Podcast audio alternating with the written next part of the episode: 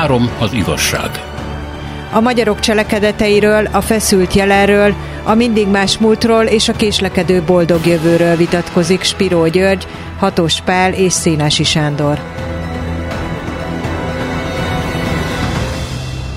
Üdvözlet az uraknak! Amiről beszélni fogunk ma, az 2023 nyarának a végéről visszatekintés egy kicsit, és hát persze ebben nagyon keményen benne van az elmúlt 30-34 év tapasztalata, az az, hogy milyen terhet cipel a magyar társadalom mondjuk az elmúlt 200 évben, de hát ez nagyon folyékony dolog, hogy éppen milyen időhatárokat veszünk figyelembe, milyen terheket cipel, amiket azóta se tud eldobni magától. Ez nagyon ismerős jelenség, mert azt mondjuk, hogy az ember elolvassa Móricznak a Rokonok című könyvét, mondjuk, akkor hát gyakorlatilag a saját korát olvassa vissza valamiképpen. Vagy ö, szokták mondani, ugye Bródi Jánosnak, aki a 60-as évek illés szövegeit írta, hogy hát ezek élők, mire ő azt mondja, hogy én ezt az akkori korszakra írtam meg, és nem tudtam elképzelni, hogy ezek folyamatosan a magyar társadalom problémái lesznek. Mindenféle van ebben a dologban, társadalmi szerkezet, eh, feudális eh, elmaradottság, nőjogok, gyerekjogok, minden kavarog ebben az egészben, amit viszünk magunkkal. És hát a kérdés az, hogy mi ez? És hát igaz-e, hogy tulajdonképpen nagyon keveset változtunk meg, vagy pedig vannak változások, csak túl lassúak, és nem látjuk őket. Mi most hajlamos vagyok ebben a helyzetben, amiben vagyunk azt mondani, hogy hát elég kétségbejtően nem változtunk, de ez nem biztos, hogy így van. Most akkor benyomásokat kérek, majd aztán belemegyünk a részletekről. Mit gondoltok erről? Ez a 200 év, ez elég jó. Ez elég jó, mert az 1820-as években már elindul a modern Magyarországnak a gründulása. És hát 1848-al elkezdődik az igazi nagy változás. Na most nem megy végbe. Az a probléma, hogy ugye kiderül, hogy a feudalizmus, mint működő képes rendszer, amelyik hát itt tulajdonképpen hát minimum 1500 évig, de talán még tovább működött Európába, hogy ez kimerülőben van. Ezt a francia forradalom nagyon szépen bizonyítja, és aztán jön egy ellenforradalom, tehát nem olyan egyértelmű a dolog. És a magyar kérdések alapvető fő kérdése szerintem az elmúlt 200 évben is az, hogy kiknek az érdekük, hogy a feudalizmus ilyen vagy olyan formában fönnmaradjon, és akiknek ez nem érdekük, azok mire képesek ellene. Ez egy befejezetlen forradalom. 1849-ben ugye egy csomó olyan törvényt hoznak meg, amelyik a polgári szabadságjogok nagyobb kiterjesztését jelenti, de hát a jobbágy felszabadítás már 48 az áprilisi törvényekben is benne van, de úgy részlegesen, tehát vannak ott a nervalatlan szárak. Aztán a modernizációja a magyar államnak érdekes módon a Bach korszakban, az elnyomás alatt megy végbe, Utána jön egy olyan gazdasági fejlődés, amelyik felzárkóztatja valamennyire a nyugathoz Magyarországot, a vasúthálózat, az, iparok, az iparnak a gründolása, az megindul már a kiegyezés előtt, és a kiegyezés után pedig elvileg lesz egy olyan majdnem teljesen független Magyarország, amelyikben nagyjából azok a, a, a nyugat-európai törvények vannak meghozva, amelyek lehetővé tennék az úgynevezett polgári fejlődést. E, de ugyanakkor nagyon-nagyon sok embernek Magyarországon ehhez nem fűződik érdeke. Amikor elindul a folyamat a reformkorban, akkor pontos számokat tudunk, fényes elekből, meg a többiektől tudjuk a pontos számokat. Van 15 millió lakosa ennek a területnek, ez nem csak a magyarságot jelenti, hanem az összlakossága az úgynevezett Magyarországnak, amelyik nem független, és ebből 800 ezer a nemes. Nagyon kicsi arány. És a nemességnek úgy kb. a 70-80 százaléka magyar, tehát a szlovák és a horvát nemesség igen kicsi részben van képviselve. Ebből aztán nagy bajok lesznek később, ugye? És amikor a nemesség képviseli az országot, mert az ország az csak és kizárólag a nemesség, mert a választójog továbbra sincsen megadva, illetve anyagi cenzus működik, akkor ez nagyon lassan terjed ki az ország fogalom a lakosságnak a többségére. Érdekes az ország szó maga. A lengyelben megvan a Magyarország szó, ugyanígy írják csak kával a végén, és úgy ejtik, hogy orsak, és ez a mai napig a király kíséretét jelenti. A legfőbb főurakat jelenti az ország, mint ahogy Magyarországon is csak és kizárólag a király kíséretét, a főurakat jelentette, és kérdés az, hogy az ország valamennyi lakosságára kiterjednek-e az egyenlő jogok, vagy nem terjednek ki, és a gyakorlat azt mutatja, hogy végig a mai napig nem tudtak igazán kiterjedni. Hát nagyon érdekes, amit Spiró György mond. Én egy picit máshonnan kezdeném. Én az eredeti kérdésfeltevést minősíteném egy picit. Ez egy pessimisztikus előfeltevés, hogy nem nagyon változtunk. Egy olyan emberképet, vagy egy olyan közösségképet involvál, vagy implikál, amely azt jelzi, hogy valószínűleg azért, mert nem vagyunk erre képesek.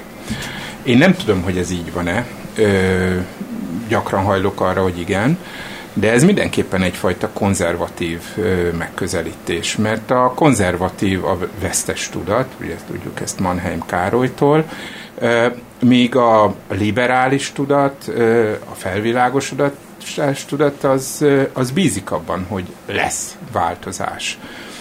Ennyit a kérdésfeltevésről, mert ez egyfajta olyasmit ö, ö, jelez, hogy van egyfajta eszencialitás a magyar tegyük föl így néplélekbe, vagy a magyar ö, ö, közösségi mentalitásban, és ez egyfajta tehetetlenséget ö, jelez.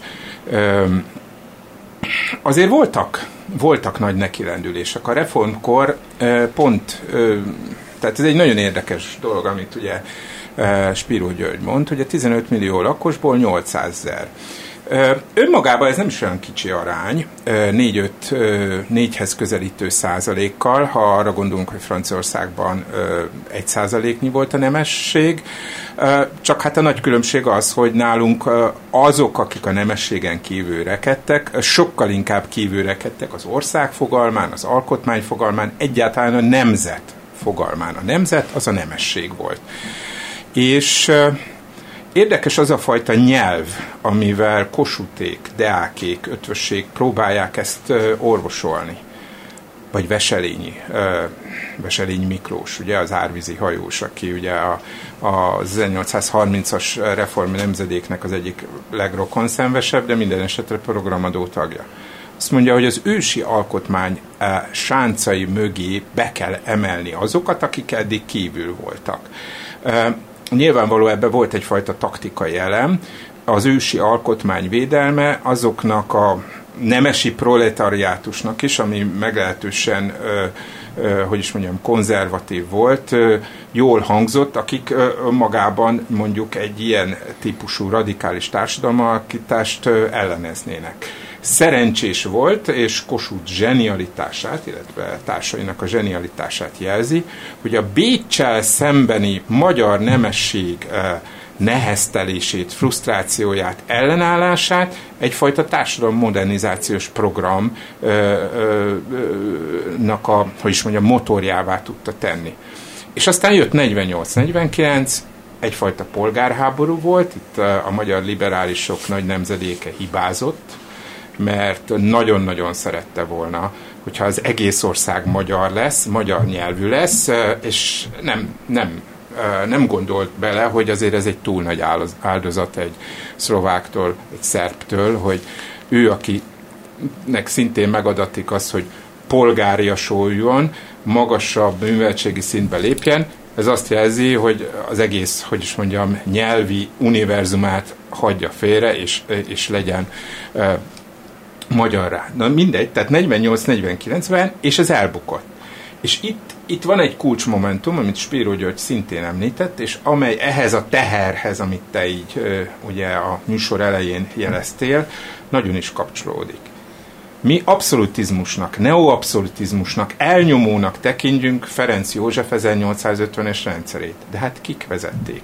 Liberális ügyvédek, szakértők, szakszerű emberek olyan reformokat vezettek be, amely a német nyelvű szakirodalomba, történelmi szakirodalomba liberálisként van elnyom, el, el, el, elkönyvelve.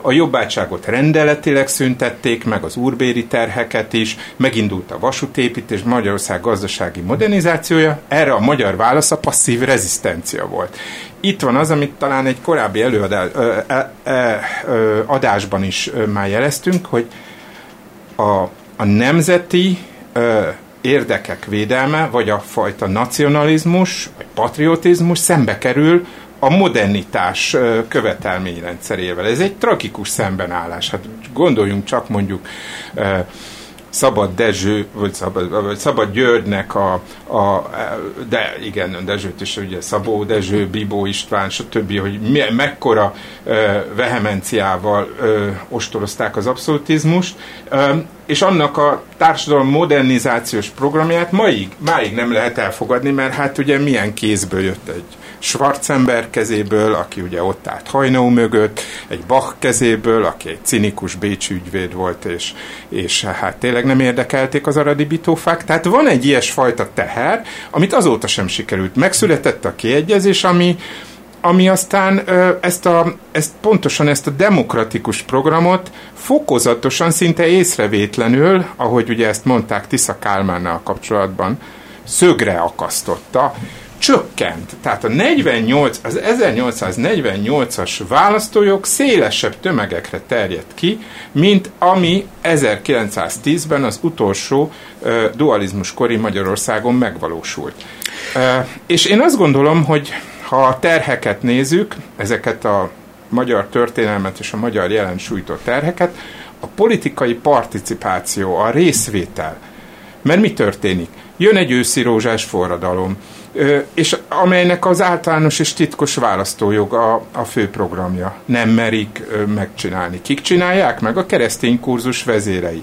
De mi történik az első nemzetgyűléssel? Hát anarhiába süllyed, és jön és máig pozitívnak tekinthetjük az tehát egy Betlen István, aki megint leszűkíti a, a választójogot, Egyébként egyfajta liberális, konzervatív érveléssel, hogy jó, a felforgató elemeket, nem csak a baloldaliakat is, de ezeket a szélsőséget, különítményeseket is kizárjuk vele. Tehát mintha az lenne a megoldás, hogy egy kicsit meg kell szüntetni. És aztán aztán ezt aztán kinyitják 39-ben. Hm. Angyalföld, Csepel, a nyilasokra szavaz. Ö, itt van a, a dolog, és aztán jön 45, 47, kék cédula, és aztán jön egy jön a mi korszakunk a politikai participációnak nincs meg az a fajta sikerességi élménye, hogy a magyarok a képviseletüket hogy is mondjam, bátran rábízhatják a képviselőikre, mert előbb-utóbb a parlamenti élet káoszba fullad, obstrukcióba fullad, képmutatásba fullad. Én azt gondolom, hogy ez egy sajátlagosan magyar élmény, és sajátlagosan ironikus, hogy nekünk van a legnagyobb szabású, úgy is mondhatnánk, bár ízlése változott, hogy a legszebb parlamentünk egész Európában, talán a Westminster után, miközben pontosan a parlamenti életünk 1848 óta csupa kudarc. Hát vannak olyan patriódának biztos nem nevezhető emberek, akik azt mondják, hogy ez a haza és haladás szembeállása. Ezt már második József idején azt kellett volna mondani, hogy oké, okay, akkor elkezdünk németül beszélni, de akkor legyen egy olyan modernizáció, egy olyan civilizáció, egy olyan intézmény fölépítve, rendszer fölépítve Magyarországon, amitől úgy érezhetjük, hogy mégiscsak a haladás hát medrében vagyunk. ezt aztán látszólag 1848 föloldotta, mert ugye a haza meg a haladás így kéz a kézben járt, aztán többé soha szinte. Itt az a probléma, hogy ugye van ez a kuruc meg a labanc szembenállás. Na most kurucok elég kevesen voltak. A kurucok a szegény legények voltak, akik valahogy oda csapódtak a Rákóczi szabadságharcba. Gyönyörű népdalok születtek ebből. Adi. Mondjuk egy részüket Tadi Kálmán írta a 19. század Nem, de az eredetiek, Igen. meg hát amit Adi írt, az azért mégiscsak fantasztikusan szép. De közben meg a magyar érdek az a labancoké volt. Itt az a probléma végig, hogy a többségnek az érdeke labanc érdek. 1850-ben is, hát azért nem csak a, a csehek modernizálták Magyarországot, ugyanis hát a csehek, mint elsőrendű provincia, gyarmatosították voltak éppen Magyarországot a másodrendű provinciát. Én ezt így tekintem. Mindig voltak elsőrendű és másodrendű provinciák. A római korban Szíria volt az elsőrendű provincia, és Judea volt a másodrendű, és közben Judeába jött létre a Jézus szekta több egyéb szekta között. Tehát a másodrendű provincia nem feltétlenül azt jelenti, hogy ott nem történik semmi, tehát mindig van egy ilyen felosztás. És a csehek ma is elsőrendű provincia, azért állnak jobban gazdaságilag a politikai, mint mi, mert mi másodrendű provincia. Maradtunk. Tehát ez állandó lett valamitől. De az nem azt jelenti, hogy ez eleve elrendelés, hanem úgy alakultak a mindenféle nagyon bonyolult viszonyok.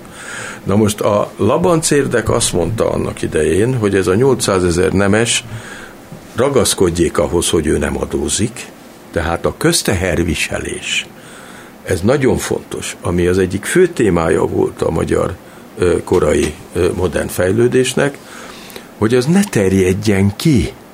Ez volt a döntő érdek. Na most később pedig, amikor mégiscsak kiterjedt, mert úgy alakultak a viszonyuk a Bachkorszak után, meg hát a Bachkorszakban az egyik legfontosabb az a kateszteri fölmérés volt. Ugyanis mindig az adózás reformja hozza meg az állami létnek a kiteljesedését. Mindig az adóról van szó, akár feudális az állam, akár polgári az állam, és a kérdés az, hogy ki mindenki adózik és mennyivel progresszív az adózás, vagy nem progresszív. És hogyha ezt nézzük, akkor Magyarország bizonyos értelemben ma is Labancország, mert nem az egész ország adózik, és nem progresszíve adózik. Ez maradt. Érdekes módon Magyarországon ez megmaradt. Nem minden kelet-európai országban van így.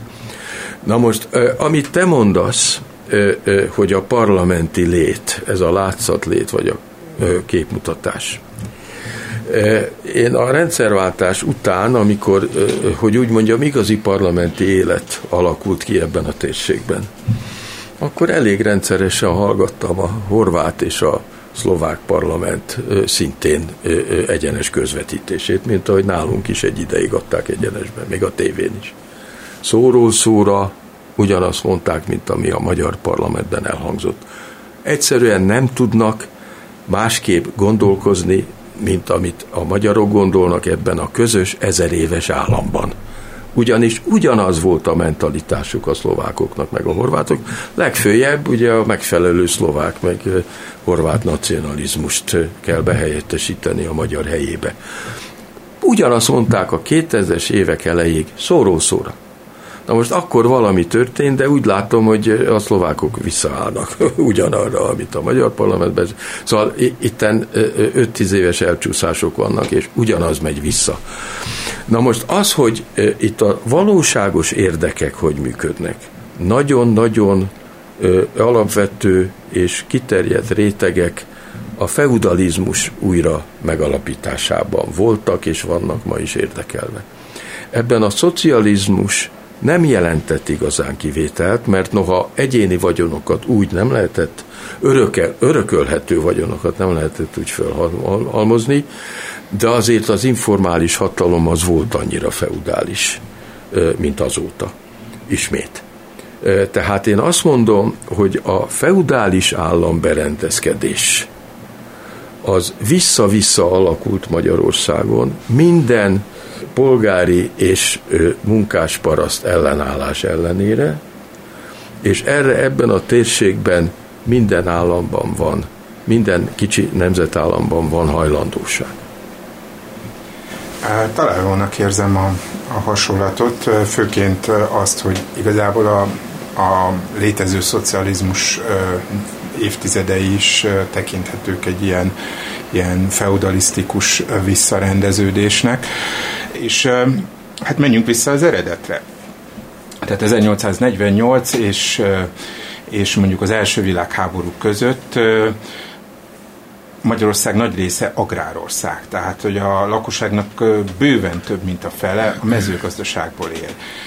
És hát a, a mezőgazdaságból élőknek a több, mint fele, tehát a lakosságnak is gyakorlatilag a, a majdnem fele, az a létminimum alatt él, mint mezőgazdasági munkás, cseléd, napszámos, törpebirtokos, egyik napról a másikra. Ez egyre inkább feszítő probléma, ugye jelentkeznek az agrárszocialista törekvések, Viharsarok, tudjuk Szántó Kovács János, stb., Áhim András, aztán Nagyatádi Szabó István, 1918-ra úgymond ez a legfontosabb szociális probléma, hogy földosztás kell. Földosztást egyesek azt is mondják, hogy ennek van gazdasági racionál, de mindenképpen a társadalmi igazságosság ezt mutatja. Ha elolvassuk, hogy mi történik mondjuk az 1920-21-es nemzetgyűlésben egy vállaltan ellenforradalmi nemzetgyűlésbe repülnek a grófokat szidó ö, frázisok, hogy így úgy elitták a vagyonukat Bécsben, elkártyázták a nemzeti kaszinóban, nem érdemlik meg, egyébként is hazárulók voltak, muszkavezetők voltak, stb. stb. És megvalósul, ben, Nagyatádi Szabó István, a csizmás képviselő, meg bent van mindegyik kormányban. És kijön, kijön egy földreform, ami gyakorlatilag egy kiherélt földreform, és amely odaszór néhány százezer pici nadrágszíj parcellát, de az egész eh, kérdést eh, eh, nem oldja meg. Itt feszít a probléma, hogy a nemzetházában lehet szidni a grófokat, lehet érvelni vastag mellénnyel, de valahogy a hatalom el tudja intézni, hogy ezt a kérdést elintézze. Három az igazság. Hatos Pállal és Piro Györgyel beszélünk azokról a történelmi terhekről, amiket a magyarság mondjuk 200 évet cipel magával. Hát itt van egy cezúra, a mi generációnk életében mindenképpen az úgynevezett vagy igazi rendszerváltás, amikor én emlékszem a 90-es évek elejének illúzióira, a legnagyobb az volt, hogy hogy innentől egy új ország alapítható meg, ugyanis nem vagyunk elnyomva kimentek a megszállóink. Igazából semmi nem gátol meg bennünket abban, amit szegény Göncárpád úgy nevezett, vagy úgy mondott, hogy az ország sikerre van ítélve. Az ország nem volt sikerre ítélve, de ezt mondjuk később látjuk. Hogy tudnék, e, ezeket a történelmi terheket le lehetett volna dobni, el lehetett volna kezdeni egy olyan oktatást, ami másról szól, arról például, amit te mondtál korábban, hogy mit kéne tanítani az iskolákban, hogy egy egy igazságos adóteherrendszernek a kiépítése, hogy a vállalkozás szabadsága, a média szabadság, hát minden, amit így elgondoltunk, vagy kitaláltunk, és amiben mindjárt csalódnunk kellett, és amivel később aztán ezt a jobboldaliak mondták egyébként némi joggal a liberálisokra, hogy és amikor az illúzióitok szétfoszlottak, akkor elkezdtétek szidni a népet. Hogy ez a nép ilyen birka nép, erre alkalmas csak, nem képes többre. És hát volt egy olyan magyar író, aki azt is mondta, hogy hát genetikailag a magyar ilyen. Lehet, hogy csak most ilyen utalásszerűen idézőjelben mondta, de hát mondta. Igen, itt tartunk. Hát igen, ez, ez szegény Kertész Ákostól egy igen. nagyon nagy hülyeség volt. Isten nyugosztalja. De volt nekem egy jó barátom, úgy hívták, hogy Benda Gyula, történész, és az apja Benda Kálmán szintén történész volt, és Benda Gyulával annak idején 1984-ben New Yorkba barátkoztam össze, és hát kiváló embernek tartottam. És hát amikor eljött az ideje, akkor ő belépett az SDS-be. És buzgó híve volt az SDS-nek, és elég közel laktunk egymáshoz, és én időnként fölmentem, és nagyokat beszélgettünk. És, és valamikor 91 vagy 92-ben azt mondta, hogy Magyarországnak vége van. Mondta nekem, mert beállt a mezőgazdasági dekonjunktúra. És valahány, valahányszor mezőgazdasági dekonjunktúra volt, Magyarország mindig tönkrement. Na most engem ez nagyon megütött, mert én elég szkeptikus voltam a rendszerváltással kapcsolatban, de mondjuk, hát ez egy olyan szempont volt, ami nekem, hát én nem értek a mezőgazdasághoz. Ő meg értett hozzá, hát ő, ő, ő mindenféle ilyen középkorú, meg, meg kora újkori mezőgazdasági témákkal foglalkozott, és közben e, e, ő buzgó ezért ezt volt, én nem voltam soha semmilyen formációnak, pártnak a tagja, nagyon elgondolkoztam rajta. És ö, ö, így utólag úgy látom, hogy ebben nagyon is van valami. Ö, ö, mindazok a fantasztikusan nagy iparitás, iparosítási kísérletek, amelyek Magyarországon lezajlottak. Egyrészt, ö, ugye a 20-as évektől kezdve egy kicsikét azért csak kiestünk a monarchia által biztosított, bár nem teljesen európai piacból, utána még abból is kiestünk. Volt néhány nagyszerű vállalat, amelyik képes volt akár a Wehrmachtnak repülőgépmotorokat is gyártani, mint a Weissmann Fredék, ami azt jelenti, hogy hát azért a, a, a csúcsszínvonalon volt képes teljesíteni a magyar ipar. Aztán 45 után, 48 után megint volt egy nagy iparosítás, a vas és acélországa lettünk, amelyik hát hozott akkor nagy erőfeszítésekkel elég nagy eredményeket, de aztán pár évtized múlva kiderült, hogy hát mindez ócskavassá minősült, mert nem úgy fejlődött a világ. Most megint benne vagyunk egy iparosítási erőltetett menetben, és előre látható, hogy 5-10 év múlva azok a gyárak, amelyeket most nagyon nagy áldozattal és ráfizetéssel gründolnak, azok nem kellenek majd a kutyának se. És közben az a korlátozott mezőgazdasági jólét, amit a Kádár korszak létrehozott, és a nagyüzemi termelés, amit nagyon nehezen és tüzelvassal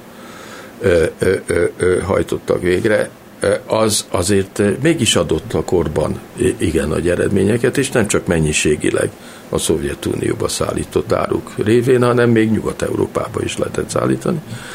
Szóval ez azért leépült, és ma is vannak nagyon nagy gazdaságok persze, Na de hát nem hasonlítható ahhoz, ahol kellene a magyar mezőgazdaságnak tartania.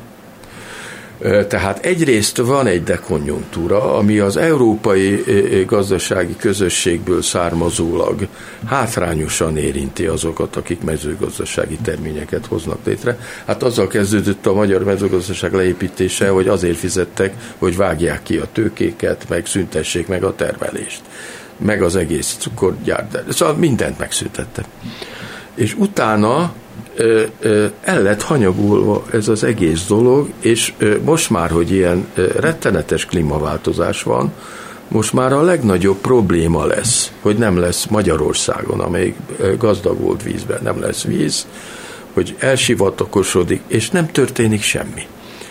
Tehát tulajdonképpen részben Benda Gyulának, azt kell mondanom, hogy igaza volt, részben pedig nagyon-nagyon nagy mulasztások történtek a tekintetben, amire e, ez a valaha termékeny és most elsivatakosodó Magyarország képes lett volna. Van egy e, másik dolog, amire szoktak utalni, azt tudnék egy olyan fölmérés, hogy hogy mi történt a középosztályjal, vagy valami olyan formációval, ami kialakult a Kádár rendszerben a rendszerváltás után, és ugye tudjuk, hogy a középosztály szerepe abban, hogy ezeket a történelmi terhek, ezeket le tudjuk dobni, föl tudjuk mérni, hogy miben élünk és mire van szükségünk, aztán Bíbó István ezt nevezte épp reagáló készségnek, ami nem alakult ki a magyar társadalomban.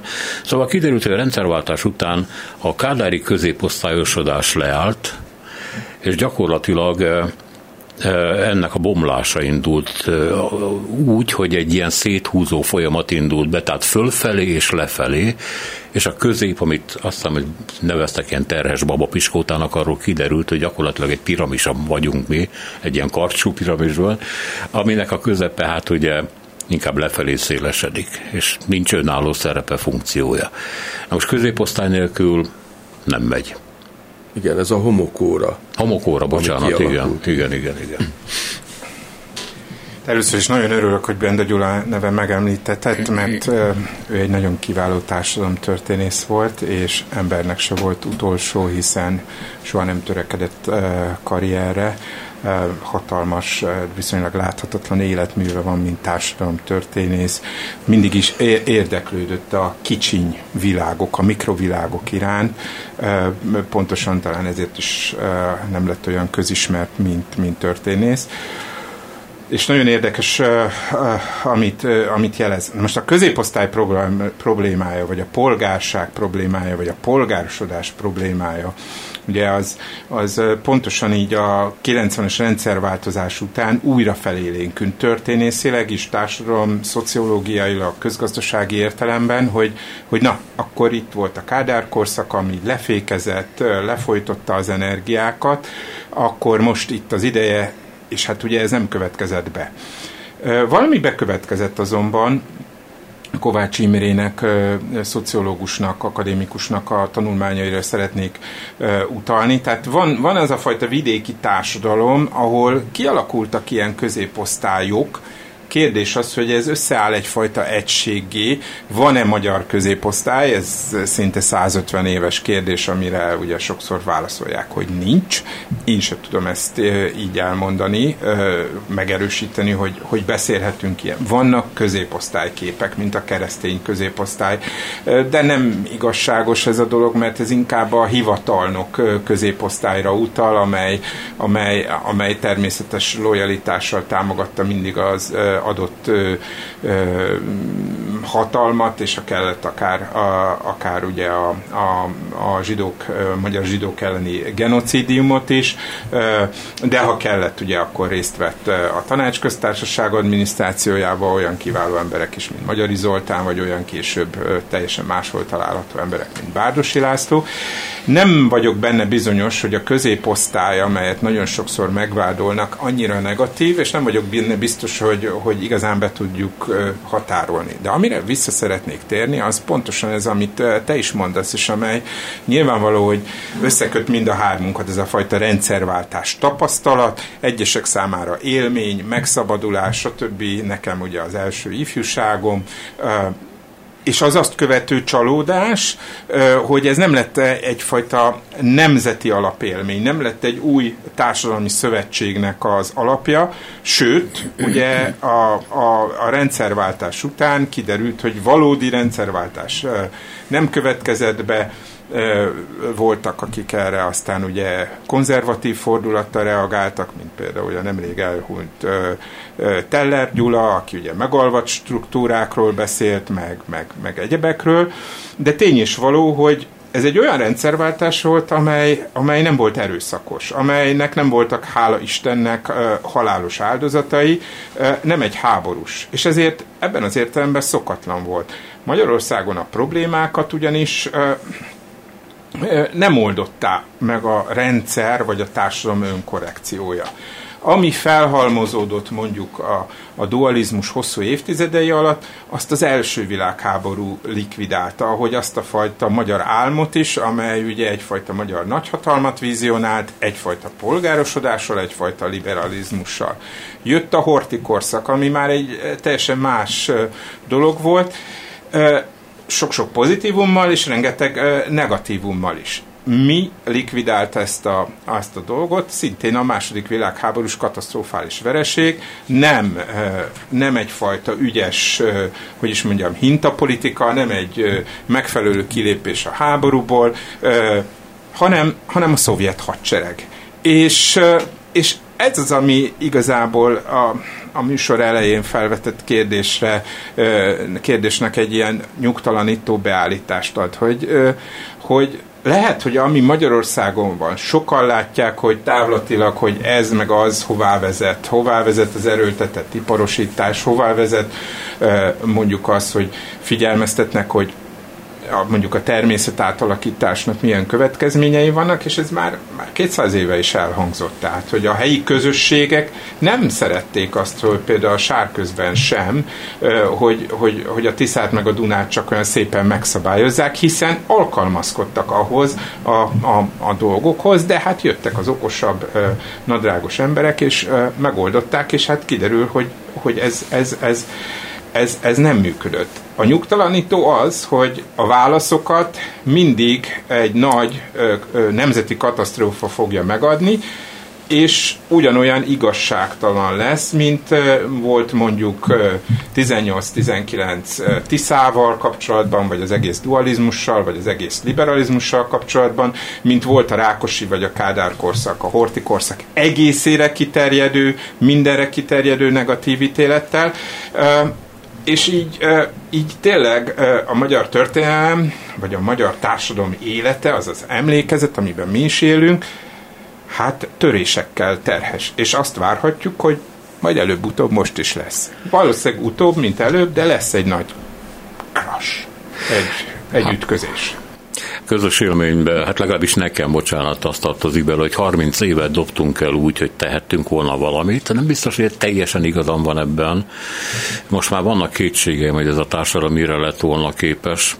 Kezembe került egy adivers, a hőkölés népe, mert ugye a történelmi terhek között, amiket cipelünk, meg kell említeni azért, én nem akarok ilyen nemzetkarakterológiai jegekre rámenni, de hát azért a mentalitásunk az kialakult, és olyan, amilyen, és erre mondták, erre mondta egy híres kutató, hogy hát a gazdaságot hat év alatt át lehet alakítani, a politikai rendszert hat hónap alatt, de 60 év kell az, hogy egy nemzet mentalitása valamiképpen változzon. Szóval a hőkölés népében Ladi azt írja, mindig ilyen volt, apró kánok révén minden igának barma, sose harcolt még harcot végig, csak léhán és gyáván kavarta.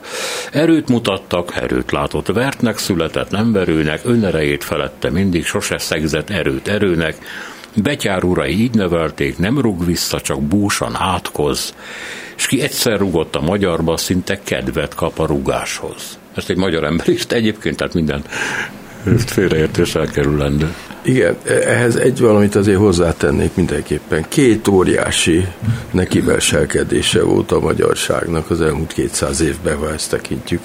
Az egyik 1848-49, a másik 1956. Mind a kettő minden utólag létrejött magyar rendszer által ki lett üresítve, illetve el lett hazudva.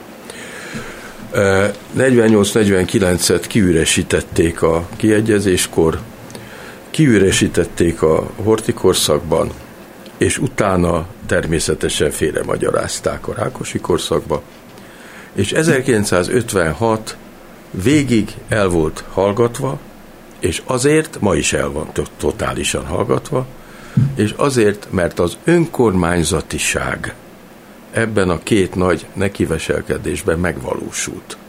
Méghozzá robbanásszerűen. És ezeket az önkormányzati elemi ösztönöket, amelyek igen jó ösztönök, és amelyek megmenthetnék ugye Magyarországot, most nem a demokráciáról beszélek, ami egy elmond fogalom, én azt mindig futam, de az önkormányzatiság az létezett, és létező, és létezhető valami, és amikor ezt megfosztják a tartalmától, odáig menően, hogy van főispán, de nincs alispán, mert azt már választanák, a főispánt meg kinevezik. Tehát amikor mindez el van hazudva és ki van üresítve, akkor persze, hogy hasonló jelenségek vannak, és akkor lehet buskodni. De azért nem ment magától az önkormányzatiságnak a teljes megszüntetése, és meg mindig erőszakolni kell, Mert azért 1990-ben is voltak, igenis Nagyon voltak elemei, és voltak pártok is, most mindegy, hogy ki mit gondol, milyen pártról, amelyek az önkormányzatiság erősítésére tettek, és amelyeknek fontos volt ez a dolog. És minden önkényuralom ezeknek a letörését tűzi ki céljául, és amikor ehhez külföldi segítséget kap, akkor letöri.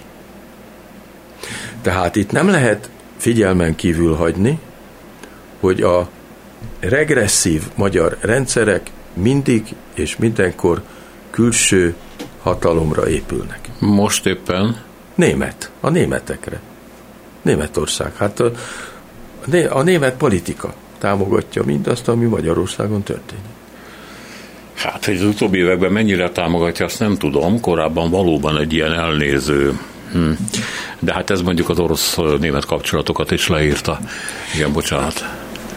Csak teljesen egyet tudok érteni azzal, amit Spiro György mondott, tehát, hogy az önkormányzatiság ez egy olyan fehér folt a magyar gondolkodásban, illetve a magyar politika történetben, amely, amely amely nincs kiaknázva. Igen, 1990 után született egy nagyon erős önkormányzati törvény, és azt látjuk, hogy hát ez már a halott. Tehát ez már a halott. És az a kérdés, hogy mennyire, mennyire, volt, a, mennyire volt utopisztikus az akkori önkormányzati törvénynek az a, az a feltevése, hogy a, forrásokkal egy megfelelő közösségi együttműködéssel és aktivitással az adott közösségek egy adott nagyon érdekes összefüggésben megyei, települési, kerületi, főváros és a többi, és hát vannak nem területi alapú önkormányzatok, működni tudnak.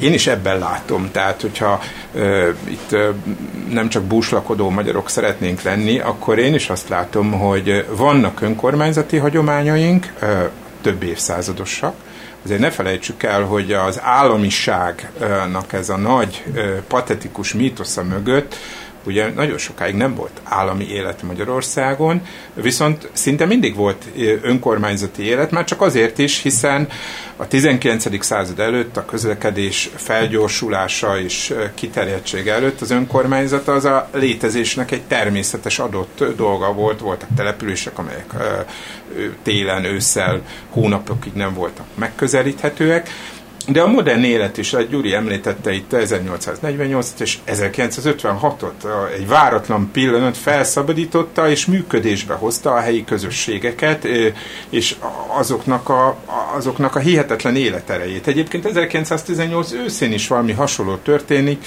összeomlik az állam, és megalakulnak ezek a kicsi nemzeti tanácsok, amelyeknek életbevágóan fontos problémáik vannak. Tejet kell biztosítani, ételszállítást, le kell szerelni a haragvó katonát, katonákat, meg kell védeni a tulajdon, és gyakorlatilag azért jól vizsgáznak, és nem véletlen, hogy, hogy nem tud vele mit kezdeni, akár a demokratikus hatalom sem, a károlyék is leszerelik ezeket.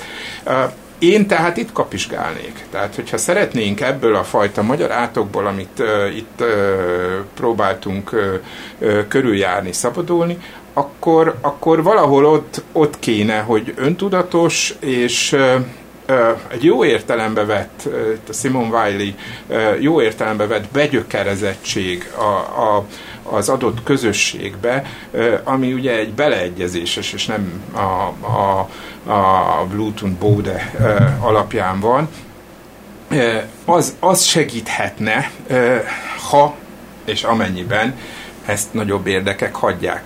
És sajnos azzal is egyet tudok érdeni, érteni, hogy ez nem feltétlenül csak önsorsrombolás volt, hogy ez az önkormányzatiság megszűnt. Ezzel ez nem volt érdekében a annak a fajta ö, kereskedelmi szabadságra alapuló neoliberalizmusnak is, amely 1990 után ö, Magyarországra is ö, benyomult.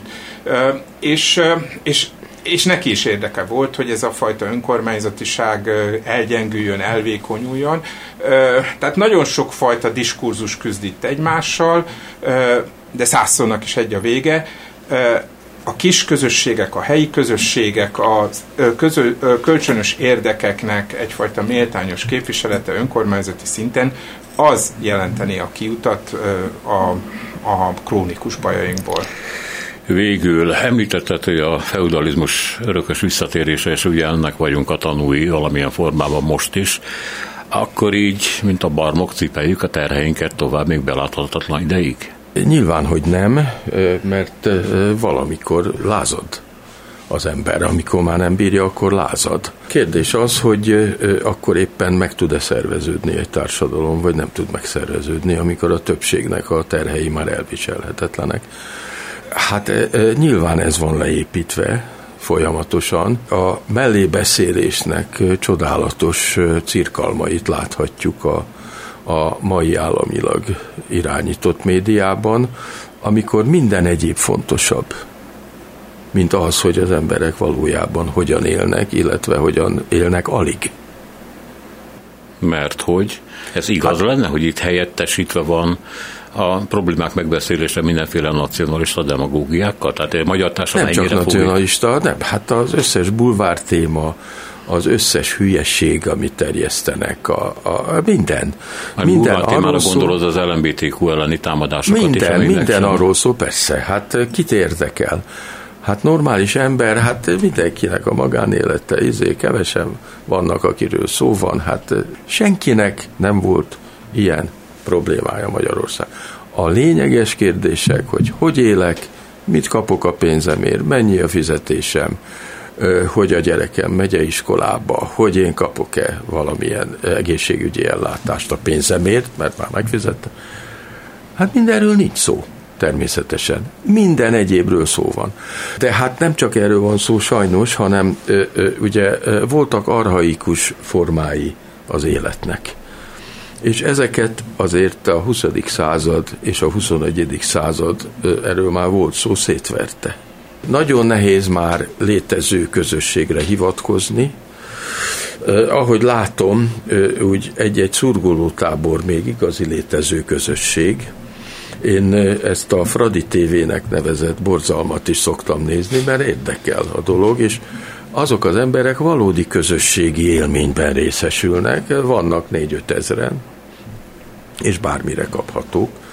Na de hát ilyen közösség már nem igen van lakóhely szerint, meg foglalkozási kör szerint. Tehát ez a probléma, hogy ami 56-ban még meg tudott önállóan szerveződni, már mondtam ebben az adássorozatban, Standenszki Évának erről nagyon jó könyvei vannak, az ma már nincsen. Ez a probléma. Köszönöm szépen, hogy itt voltatok. Köszönöm Hatos Pálnak, Spíró Györgynek. 200 éve cipel történelmi terhekről beszélgettünk. A szerkesztő Selmeci János volt a műsorvezető Szénási Sándor. Köszönjük a figyelmüket, minden jót!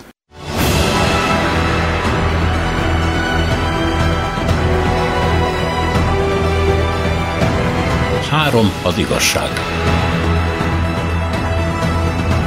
Szénási Sándor műsorát hallották.